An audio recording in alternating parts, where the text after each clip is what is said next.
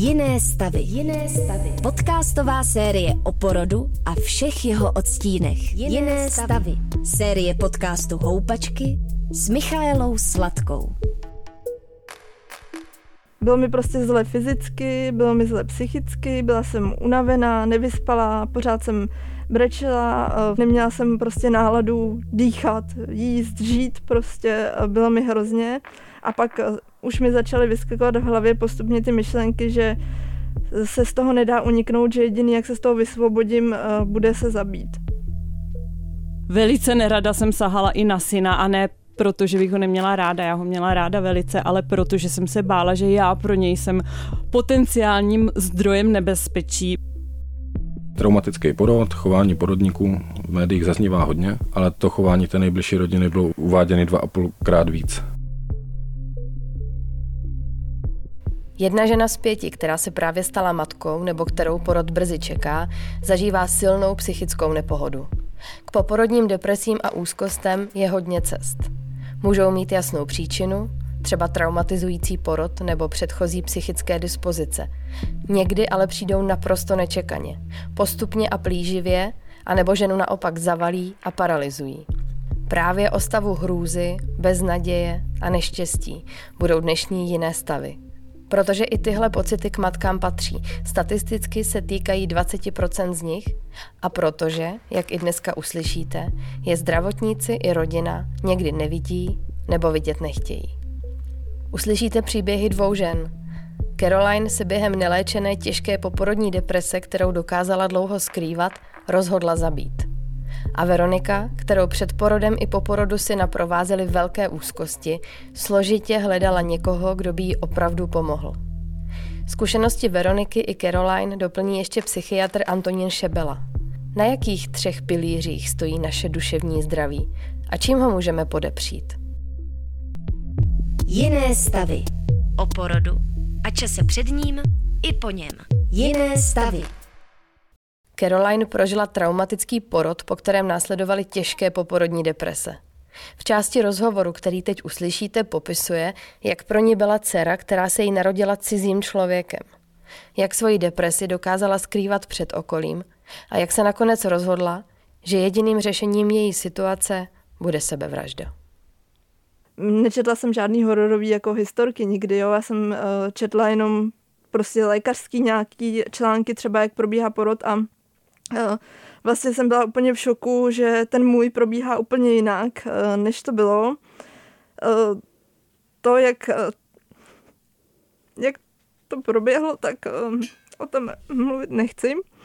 A vlastně nějak, nějak to proběhlo.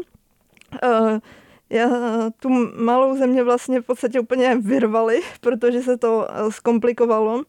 A pamatuju si vlastně v tu chvíli, jako kdybych, eh, jako kdyby tam najednou vznikla nějaká zeď, že se ve mně najednou něco strašně zablokovalo. Jediné, co ten můj mozek dokázal vnímat, bylo, že byla ta hrozná jako hrůza a ta hrozná bolest, co jsem jako zažila a nedokázala jsem vlastně vnímat nic jiného, jenom mi běželo hlavou, že jak to, že mě to pořád bolí, protože všichni říkají, že jakmile je miminko venku, tak vás zaplaví vlna lásky, štěstí a hned zapomenete na tu bolest. A já jsem jenom vnímala furt strašnou bolest, koukala jsem někam do prázdna a nedokázala jsem se vlastně podívat ani na tu malou, vůbec jsem ji nevnímala, ani nevím, jestli plakala, vůbec nic nevím, prostě jediné, co jsem vnímala, byla ta hrůza a ta bolest. A pak vlastně malou odnesli rovnou a já ji viděla nějak asi za 6-7 hodin po tom porodu a vůbec nic jsem necítila, prostě vůbec nic, jak když to není vůbec moje dítě, jak kdybych ji neporodila, prostě nic. Co personál? Automaticky se předpokládalo, že jsem šťastná maminka, Eh, já si teda myslím, že ta péče v těch porodnicích eh, by se měla trošičku v tomhle zlepšit, protože si myslím, že kdyby se ten personál tomu trochu věnoval, takže se dalo hned na začátku vytušit, že se mnou není něco v pořádku protože malá byla tři dny v inkubátoru a já jsem vlastně neměla absolutně zájem eh, se tam na ní chodit dívat. Šla jsem tam jenom, když sestřičky jako vyžadovaly, abych tam přišla, že jí třeba jednou za tři hodiny jako zkusíme přiložit. Neměla jsem zájem jí chovat, sahat na ní, neptala jsem se na ní prostě vůbec nic. Eh, jo, to, co by měla maminka normálně dělat, to, jak by se měla chovat. A myslím, že už tu chvíli by jako mělo to někomu přijít divný. A nikdo si toho nevšiml. A nikdo si toho nevšiml. Vy jste po náročném porodu strávila nějakou dobu v porodnici Ano. a pak jste přišli domů s Ano. dcerou. A co se dělo potom? Já, já si to jako moc nepamatuju, protože uh, ty vzpomínky moje jsou hodně ovlivněny tou depresí. Tehdy jsem teda nevěděla, že je to jako deprese, ale uh, mám to hodně takový splynutý, zatemněný, nedokážu jako spoustu věcí seřadit chronologicky. Uh, mně tehdy ještě nebylo asi úplně tak jako hrozně. Já jsem měla spoustu práce, protože nám v práci finišoval zrovna projekt a já jsem pracovala, do toho jsem se starala o malou. Eh, Měla, cítila jsem se, nevím, eh, necítila jsem se šťastně, to ne. Necítila jsem ani to, co popisuje spousta maminek, že třeba si ne- nevědí, co si počít s tím miminkem, že mají strach, jak o něj pečovat, mají pocit, že to jako nezvládnou bez pomoci a takhle. To já jsem vůbec neměla.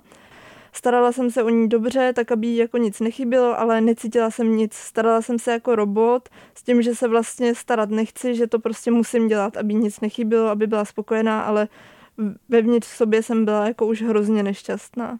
Já jsem chtěla teda udělat aspoň to, co můžu, aspoň to starat se o ní tak nejlíp, jak to dokážu, bez té jako citové stránky, aby nestrádala prostě aspoň takhle s tím, že tu citovou stránku zastane manžel nebo prostě ty ostatní kolem mě. Tu rodinu jsme teď nakousli, ta si určitě všimla, že se něco děje. Uh, ne, ani ne, protože uh, spousta maminek ty svoje poporodní obtíže skrývá, protože se za to stydí, protože přesně slyší o toho okolí, že je, ty seš teďka nejšťastnější, viď? to je to nejlepší, co tě mohlo potkat, teď už tě vlastně nic jiného nezajímá, viď? A prostě tohle to slyšíte ze všech stran a je těžký těm všem šťastným maminkám kolem sebe jako říct, ne, já se takhle prostě necítím. Já jsem to zkusila párkrát se někomu svěřit a jediný, co se mi vlastně dostalo zpátky, byly urážky a nepochopení, takže jsem začala to, jak se cítím, prostě skrývat a s nikým jako to neřešit. Popsala byste mi aspoň zevrubně, jak vlastně vypadá deprese? Důležitý je teda, že každá maminka to prožívá jinak, každá má ty příznaky jiný. Já jsem četla příznaky nebo příběhy několika žen s tou depresí a co jsem tam vypozorovala, teda co bylo jako skoro u všech stejný, byly myšlenky na to, že nikdy neměli mít dítě, že toho litujou, že si vlastně zničili celý život, že už to nejde vrátit zpátky, eh, že jsou vlastně špatný, eh, špatný matky, protože co by za to dali ženy, co nemůžou mít dítě a oni to dítě mají, nebo i já vlastně, já se tak cítila taky a eh, nevážíme si toho, neradujeme se z toho. Tak tohle jsem vypozorovala, že tohle to má jako víc žen, tyhle ty myšlenky. Ty jsem měla i já a ty byly vlastně pro mě asi jako nejhorší v tomhletom. Jinak já jsem trpěla těžkou nespavostí, to už od začátku těhotenství a nedokázala jsem spát ani když malá spala. Eh, Spala jsem denně tak tři hodiny a ještě po kouskách, takže ta spánková deprivace ta hrozně zhoršuje tenhle ten stav. Pořád mi vyskakovaly ty myšlenky z porodu, kdy jsem eh, měla vždycky úplně záchvaty jako paniky, nebo že nemohla jsem vůbec dýchat. Měla jsem úplně sevřený hrdlo, měla jsem eh, hrudník úplně stažený, jak když ho mám zavalený kamenem, úplně jsem se třásla, bylo mi zle, vyskakovaly mi strašně jako myšlenky v hlavě a vždycky mě to úplně jako paralizovalo. Nedokázala jsem se toho zbavit, nedokázala jsem s tím nic udělat. Takže tohle to mi jako velmi přihoršoval ten porod. Eh, Cítila jsem v sobě hrozný vztek eh, na sebe, na tu porodnici, vlastně na všechny kolem za to, jak ten porod vypadal a že, že mě to uvrhlo do tohle, že kdyby ten porod neproběhl takhle, tak jsem tak určitě takhle jsem nedopadla a jsem šťastná jako ostatní.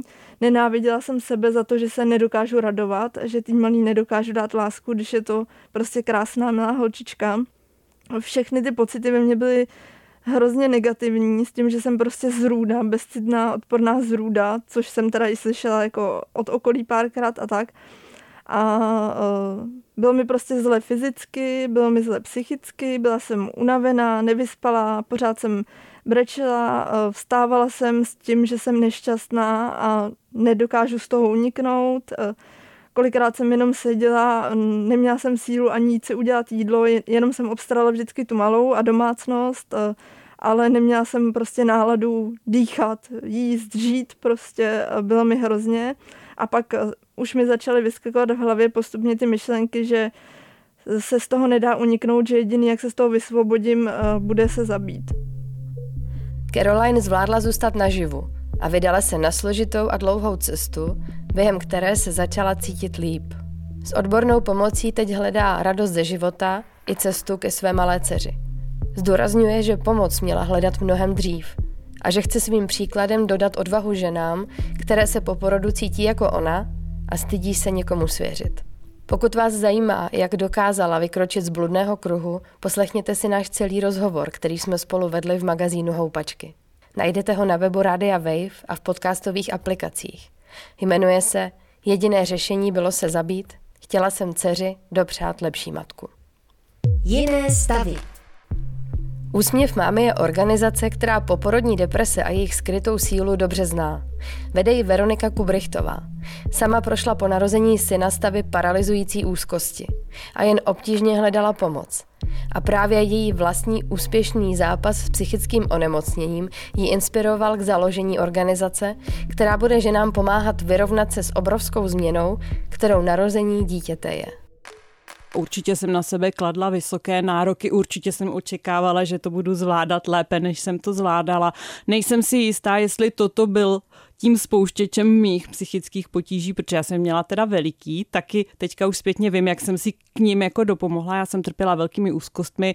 Ta situace v těch nejhorších chvílích u mě vypadala tak, že jsem seděla doma na gauči, bála jsem se na cokoliv sáhnout, velice nerada jsem sahala i na syna a ne protože bych ho neměla ráda, já ho měla ráda velice, ale protože jsem se bála, že já pro něj jsem potenciálním zdrojem nebezpečí. Bylo to velice těžké, jako odpadla jsem úplně ze všech běžných činností, nebyla jsem schopná sama vít ven, nebyla jsem schopná uvařit, protože jsem měla pocit, že většina těch věcí, které v té domácnosti mám, zase je potenciálním zdrojem nějakého nebezpečí. Jo? Takže já jsem vlastně se dostala do stavu jako totální paralýzy a úzkostí od rána do večera a bylo to velice, velice nepříjemné období. Takže to je ten můj zážitek. No. A můžeme se jenom krátce zastavit u těch příčin, Takhle příčiny, jako... Nebo co si, to, co si jo, myslíte? Já vám řeknu, co, no. co si myslím, jako, že bylo tím, co mě dovedlo do těchto stavů a vím to i teďka, musím si to hlídat. Uh, já vlastně, protože jsem nemohla úplně jednoduše otěhotnět, tak potom, když jsem otěhotněla, tak jsem uh, se hodně hlídala. Měla jsem strach, abych zase nepotratila. Hodně mi na tom záleželo. A vlastně postupně jsem se snažila jako uspůsobovat tomuto prostředí, ve kterém jsem žila. Vyhýbala jsem se všemu možnému ze začátku takým těm běžným věcem, že jsem si přečetla, toto není vhodné pro těhotné, toto. Dobrý, vyhnula jsem se tomu, neulevilo se mi, nebo možná na chvilinku, ale zase mozek začal říkat Veronice, Veroniko, a co tohle, to by mohlo být taky. A já, jak, jsem, jak mi na tom hodně záleželo a jak jsem nevěděla, že tímto způsobem si vlastně zadělávám na horší ještě obavy, tak jsem postupně takhle si nabírala, nabírala, nabírala. Mě to začalo už v těhotenství, teda to jsem jako zmínila a potom porodu to vygradovalo hodně. No. Mm-hmm. A napadlo vás eh, na začátku, když jste se třeba začala vyhýbat už věcem, které už třeba nedávaly úplně smysl nebo nebyly už tak jako typické, že byste se na někoho obrátila? Jo, napadlo. Mě, já jsem věděla, že to je divný, ale obrátila.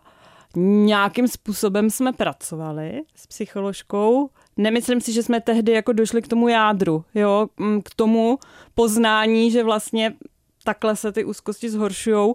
To jsem vlastně zjistila potom až úplně náhodou, díky tomu, že mi psychiatrička dala knížku o obsedantně nebo brožurku o obsedantně kompulzivní poruše, která vlastně jako se takto projevuje a takhle to tam graduje. Jo? Takže tam já jsem vlastně zjistila, bylo to pro mě veliký poznání, že není radno takhle ustupovat těm svým myšlenkám, není radno jakoby na základě nich se nějak zachovávat, když víme, že jsou jako prapodivný, je lepší vydržet prostě tu chvilkovou úzkost, ona přejde a pak je člověku líp a jakoby postupně nabírá to sebevědomí. To bylo to, co jsem potom musela dělat vlastně dál, abych se vrátila k normálnímu životu. Nebylo to hnedka, že bych zase chodila ven a takhle. Postupně jsem se to jakoby učila mm-hmm. tímto stylem. Mm-hmm. No. Hodně se často mluví o tom, že, mm, sem, že nám obecně přitíží, když se to dítě narodí a mm, buď to nenaskočí ten uh, adorovaný mateřský vztah a put a to, že máte, odevšet slyšíte, že máte být na to dítě okamžitě napojená a poznat okamžitě, co po vás chce. A nebo mm, právě třeba i stran toho očekávání, že mají matky pocit, že selhávají. Ale mě by zajímalo, jestli a do jaké míry už ty problémy eh, začínají v těhotenství? Jestli se setkáváte vlastně u svých eh, klientek, jestli můžu takhle říkat, i s tím, že už se vlastně necítí dobře během toho, toho těhotenství a ty pocity třeba toho selhání nebo té ztráty kontroly už jsou takhle vlastně už od samého začátku. Tak. Teďka nevím, jestli si vzpomenu na nějaký příklad, jak vy říkáte, už jako konkrétnic, ale my jsme si dělali jednou průzkum, takovej mezi maminkama, který už jakoby uznávají, že ty psychické potíže měly a ptali jsme se jim, ptali jsme se jich právě, kdy jim to začalo a asi 15% z nich zaškrtlo, že už v těhotenství. Tak to možná může být jako odpověď na to. Mm-hmm. A jo, určitě se ozývají i maminky, které jsou těhotné. Co je třeba trápí, eh, je, že se bojí porodu a někdy to mohou být opravdu zase jako tíživé stavy potom z toho, jak furt v hlavě analyzují, jestli tohle jo, tohle ne, nebo tak. To je takový jeden konkrétní příklad, který mě třeba napadá, ale můžu se tam asi objevit i další věci. Eh, myslím, jako já já osobně, a teďka fakt osobně si myslím, že ten velký náraz, ta velká změna přichází až po tom porodu. Jo, že v tom těhotenství to jde tak jako plynule, člověk je těhotný, ale vlastně si většinou, když třeba nemá nějaké větší komplikace, žije podobně, jako žil předtím, ale takový ten prostě úder přichází až s tím, jak maminka přijde třeba z porodnice a ještě mm. je mhm. to třeba všechno na ní, což jim taky jako nepřidává, že jo, ze začátku, když si nejsou v té roli jisté. A nebo si i představují, že by to mělo být všechno na ní, ne? ne Někdy jo, je to, je to různé, jo. Někdy, já si myslím, že některé maminky by ocenily tu pomoc, kdyby tam měli jenom někoho, kdo by jim dodával tu jistotu a řekl, jo, děláš to dobře, ne, neděláš to dobře, že řada z nich by to ocenila, ale řada z nich třeba v blízkosti domova nikoho takového nemá. No a já ze statistických dat vím, že tři čtvrtiny žen, které nějaký tenhle ten druh nepohody, ať už jde o nějakou lehčí nebo i těžkou formu, mají, tak i neřeší. Mm-hmm. Z různých důvodů. Dokážete odhadnout nebo ví se, kolik vlastně žen ty pocity vůbec má? Jo, no odhaduje se to takhle. Ono to tak i odpoví... Teďka teprve začínáme mít česká data. My jsme do posud neměli, takže jsme vždycky čerpali vlastně ze zahraničí, tam, když se dělá Světový den duševního zdraví matek, který existuje, je to první středa v květnu, tak tam vždycky používají údaj jedna z pěti žen. Jo, ono se do toho zahrnuje všechno, jo, ať jsou to ty, de... nebo takhle, nezahrnuje se do toho takový ten klasický poporodní splín, který je hodně daný hormonálně a který asi zná většina žen, prostě, že tam je nějaký rozbouření vyjádření emocí jako krátce po porodu, ale takový ty už jakože význačnější, tak nějakých 20% a myslím, že tomu zhruba odpovídají i ta data, co teďka vlastně uváděl kolega z Národního ústavu duševního zdraví, když jsme měli prezentace. I s Veronikou jsem o jejím příběhu, o organizaci Úsměv mámy i o přelomovém průzkumu, který mezi matkami pomáhá vést, mluvila v magazínu Houpačky. Poslechněte si ho celý, najdete ho v podcastech pod názvem Málo kdo to dá čistě a pak přicházejí výčitky. Jiné stavy. Psychiatr Antonín Šebela pracuje v Národním ústavu duševního zdraví.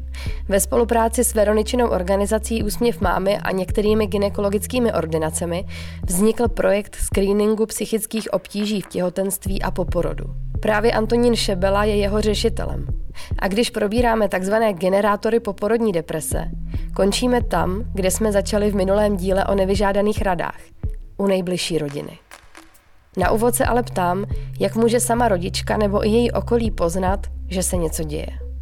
V té změně toho jako bytí, jak ta žena, jo? Dejme tomu, že se těší na to, jak to všechno dopadne, má nakoupený věci, jo? když je to takový ten klasický, dejme tomu, průběh a najednou po tom porodu chvíli může být poporodní blues, jo, kde se tak jako různě střídá, chvíli je to, že to bude super nejlepší jako událost v životě, chvíli je to pak, co s tím dítětem budu jako vlastně dělat, že jo, odpovědnost, všechno to jako padá a to různě jako kolísá, jo. ale jako rizikový nebo takový to, kdyby se mě dávat pozor, je když to trvá třeba v začátku jako pět, pět dní v kuse, jo, deprese, aby to trvalo dva týdny v kuse ty změny, v tom, že se prostě najednou jak to zvládnu, jo, takovéhle ty myšlenky, co budu dělat, teď se nedokážu ani jít jako sama umít oblíct, co budu dělat s dítětem, co budu dělat k jídlu, nemám vlastně ani hlad, je to ztráta, jsem špatná máma, dítě se má špatně, měl by ho mít někdo jiný než já. Nemůžu mít tu lásku, jo? To jsou myšlenky, hmm. které se dokážou objevit, objevují se, je to dejme tomu i normální, pokud nejsou pořád. Jo? Každý rodič má takové myšlenky někdy, a když je to prostě dva týdny v kuse, a najednou tam jde vidět prostě změna v psychomotorickém tempu, jo? to je v tom, jaká je třeba kadence řeči, rychlost jako hýbání, jo? nebo tady takovýhle. Celkově, když to řeknu zjednodušeně, tak to už jsou jako varovný signály, že už by mohlo jít fakt potom třeba jsou to poporodní depresi. Já, co jsem měla možnost mluvit s ženami, který se s poporodní depresí v různých formách potýkali, tak eh, ta první věc, eh, kterou oni se snaží, je, že to skrývají. Máte jako taky tu zkušenost? Jako je to častá věc, že prostě k té péči se dostanou za čtvrt roku po tom, co to začínalo být, nebo někdy později, nebo některé ženy klidně až jako za rok, jo? že to je prostě, bývá to, bývá to často. Ta žena, kde, kde má vlastně začít? Tak začít asi u těch nejbližších. To je jako rodně. Zase chápu, že to nejde ve 100% a i z našich dat vychází, že často právě ty nejbližší jsou v podstatě ten generátor eh, té deprese nebo toho zhoršování. To uvádělo nějakých třeba 35% žen z 200, co máme vlastní data jako první je víc tím ven, vlastně jako říct, aha, tak asi ta nálada je taková, že by se s tím měl něco dělat a to vždycky jako dávám paralelu, když budete mít zlomenou nohu, tak to jako člověk vidí a řekne, aha, tak okolí pomůže nějak a začne se to řešit, že jo. Dovezou vás na traumatologii, tam se to spraví. Takže podobně i jako s tím duševním zdravím, jo? tak říct s tím nejbližším, může to být partner, partnerka, Jo, kdokoliv prostě nám v té jako rodině je blízko, tak říct, aha, ta nálada jako není dobrá, vidíš to taky, pojďme se o tom jako pobavit a co můžeme dělat, jo. Tak nejčastěji ženy koukají na internet, to víme taky od nich, kde hledají tu pomoc.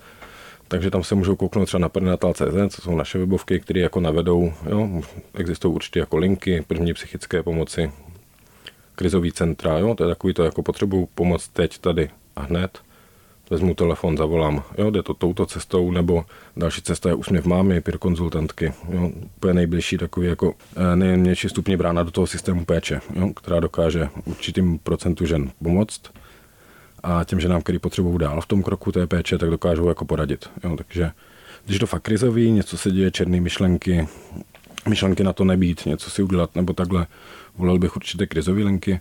Když je to takový chtěl bych začít chodit někam k terapeutovi, k psychiatrovi, nevím přesně, jestli je potřebuju, ale vím, že mi není dobře, tak bych volil úsměv mámy a pět konzultantky, které dokážou pak pomoct a funguje i v regionech. A když dojde na léčbu medicamenty, co se nasazuje a jak to funguje? Myslím, že ta kvalita té péče hodně kolísá na různých jako místech, ale u nás eh, na Národním ústavu duševního zdraví, kde teďka nově bude i Centrum perinatálního duševního zdraví, tak se snažíme držet ty trendy, takže to první je, že se má udělat jako podrobné vyšetření, Ideálně, že tam je ten partner nebo ta nejbližší jako osoba, že jo, aby byly ty informace z obou stran. Tak se to celý jako probere, víme ten jako životní příběh, pak víme tu situaci teďka a klasicky jako v léčbě duševního zdraví e, máme tři hlavní pilíře. Co člověk může dělat? První věc je, co může dělat sám, jo? ten člověk s pomocí okolí, pak nějaká psychoterapie a pak je farmakoterapie. To, co může dělat člověk sám, tak jsou relaxace, cvičení, jídelníček, životospráva, jo, spoustu tady těch věcí, které by měl asi mít člověk za, jako zabudovaný do svého života celkově, pokud se chce nějak snažit o své duševní zdraví. A to ne vždycky jde. Jo? Pak druhý, eh, druhý pilíř je právě psychoterapie, což může být nějaká dlouhodobější, systematická, různé analytické směry, kognitivně behaviorální, anebo to může být taky nějaká krizová, krizově intervenční psychoterapie, když se fakt něco děje a pojďme dělat s tou věcí teďka hned tady a teď. A třetí jsou v podstatě ty psychofarmaka, kde zase máme psychofarmaka v podstatě z jako z toho ranku jako úlevových, co jsou nějaký, co se berou třeba chvíli, nárazově, proti velké úzkosti, proti nespavosti. A pak jsou dlouhodobější, což jsou třeba antidepresiva, když se bavíme o, o, o poporodní depresi. Takže ideálně by se měl nabrat všechny ty informace z toho života, potom si probrat tady ty tři pilíře, co se v tu danou chvíli dají dělat. A když nefunguje jeden, tak je to o nějakých jiných. A já vždycky říkám, hodně lidí nechce brát ty léky, jako rozumím tomu asi, ale v některých situacích je prostě, když nejde udělat ten pilíř jedna, že si člověk pomůže sám nebo z okolí, psychoterapie trvá dlouho, tak je to o tom nějakou chvíli prostě brát léky, člověk se dostane do lepšího stavu a může začít fungovat v těch dvou pilířích, jo? takže nepotřebuje už ty, už ty psychofarmaka. Mm-hmm. Pokud mluvíme o nově vzniklé poporodní depresi, že? jsou ještě jiný stavy taky. Vy jste eh, před chvilkou zmiňoval, že z toho dotazníku nebo z toho výzkumu těch 200 matek eh, vám vyšlo, že 35%, v 35% případů, kdy se objeví poporodní deprese, jsou ten eh, generátor, jste použil to slovo, ty hmm. nejbližší. To ta otázka, na kterou jsme se psali, ptali, zněla, dokázala byste identifikovat nějaký externí zdroj vašich psychosociálních problémů? Byla to otevřená otázka, takže ty, ty ženy psali textem a pak jsme to jako analyzovali v týmu, tematickou analýzu těch odpovědí mm-hmm. a jedna, jedna z těch prostě eh, témat, který by to mohli dělat, tak jsou eh, jako nepřiměřený nebo nedostatečná podpora a nepřiměřený komentáře nejbližších, kde se nám to rozpadlo ještě na eh, partnery a na jako úzkou rodinu. To znamená, že oni eh, nedokážou tu ženu eh, dostatečně podpořit nebo udělat nějaký jako bezpečný prostředí po ní, když, pro ní, když přijde z té porodnice, nebo takhle si to můžu nějak I takové představit. věci tam zazněly. Asi bych to řekl jak, jako zjednodušeně, jak to říkáte. Nás třeba překvapilo, že to je, uh, jo, protože nějaký traumatický porod, chování porodníků v médiích zaznívá hodně, ale to chování té nejbližší rodiny bylo uváženy, uváděny dva a půlkrát víc, jo, než to, jak se chovají ty porodníci. A přitom se dá ta nejbližší rodina mnohem líp intervenovat, hmm. si myslím teda, než, než v těch porodnicích a má to mnohem menší zmínky prostě v médiích a všechno. Že, a. že to bylo jako důležité zjištění toho našeho, nejenom to, že, že fakt jako opravdu má vliv na to, jak se chovají ty porodníci, o to, to neroz, neroz, neroz, nerozporu, ale to, jak se chovají ty nejbližší, tak uvádí víc žen jako stresor jakým způsobem zasahuje do jako špatný psychický pohody, ať už se bavíme o poporodních depresích nebo o fázích, které jim třeba předcházejí nebo je připomínají ne, nedostatek spánku?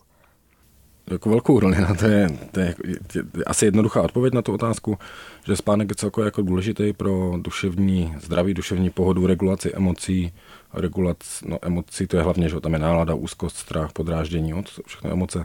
Takže aby jsme to mohli nějak regulovat a držet v tom, aby nám v tom bylo dobře, tak člověk potřebuje spát. Že jo? A tady jsme právě třeba u toho, té nepodpory těch, těch nejbližších. Jo? Máme to i v takém jednom videu pěkně zpracovaný, že v podstatě tam, když je ten spánek rozbit, začnu to, eh, ten spánek eh, je, je důležitý, aby se jako dospělý člověk potřebuje mít spánek v kuse, aspoň nějakou dobu novorozenec má spánek rozdělený do spousty malých uh, etap, polyfázický takzvaně, a tam je důležité dát jako dohromady. Ať když vidím, nebo sám, že když člověk nebo ta žena vidí, že zvládne třeba tak jako dvě, tři noci za sebou mít ten spánek rozsekaný, tak je to pak o tom říct, hele, nebudeme se střídat. Jo? A teďka zase spousta s tím partnerem. A teďka máme zase spoustu těch jako e, faktorů. Hmm. Jo? Řeknou, tak když bude jako partner, ale partner neumí kojit, takže se musí stávat na kojení a už jsme u tom jako vybalancovat, co je vlastně jako důležitější. Jo. Je důležitější sice kojit jako čtyři nebo jak se po starou říká, co tři hodiny, že? což ty, ty jako novější poznatky říkají, že to je jako blbost, že v podstatě, tak eh, jestli teda budu držet toto, a nebo jako vyspaná, přes den podrážděná, začnu jako pomalu klouzat jako do deprese, hmm. anebo co třetí den se vyměním s partnerem a bude tam jako umělý mlíko, že? a celá rodina bude jako na tom v podstatě v kvalitě života líp, mm-hmm. než, než předtím. Tak to je pak o tom, ať se to určí jako každý sám, ale my obecně jako doporučujeme, že pokud se něco děje, pokud už je tam jako klinická deprese nebo takhle, tak je důležité ten spánek jako určitě, určitě hlídat třeba i za pomoci léku na spaní. U těch žen, které mají třeba tu dispozici, už měli před těhotenstvím. No tak to pak jako jsme zase toho, jak to jako vytipovat. Jo. Tak když člověk, nebo proto se mi ptáme na ten životní příběh, když ta žena, co mluvíme o tom perinatálním duševním zdraví žen, eh, když ta žena ví, že když měla prostě třeba maturitu, velké zkoušky, svatbu, rozchod, všechno tako, jako různé takové ty životní situace a začínala to tím, že jako nespala a pak jí z toho nebylo dobře, tak když se něco podobného začne dít jako po porodu, před porodem, tak je to taky ten varovný signál, že, mm. že by se to mělo už teďka začít nějak opečovávat, než se to rozjede dál. To byl psychiatr Antonín Šebela a to je z dnešního dílu podcastu Jiné stavy všechno. Těším se na slyšenou zase v pondělí u epizody o sexu po porodu. Díky, že posloucháte. Hodně sil, tělesných i duševních, přeje Michála Sladka. Jiné stavy. Jiné stavy. Podcastová série o porodu a čase před ním i po něm. Jiné, Jiné stavy. Série podcastu Houpačky s Michaelou Sladkou. Jiné stavy. Poslouchejte na wave.cz lomeno jiné stavy v aplikaci Můj rozhlas a v dalších podcastových aplikacích.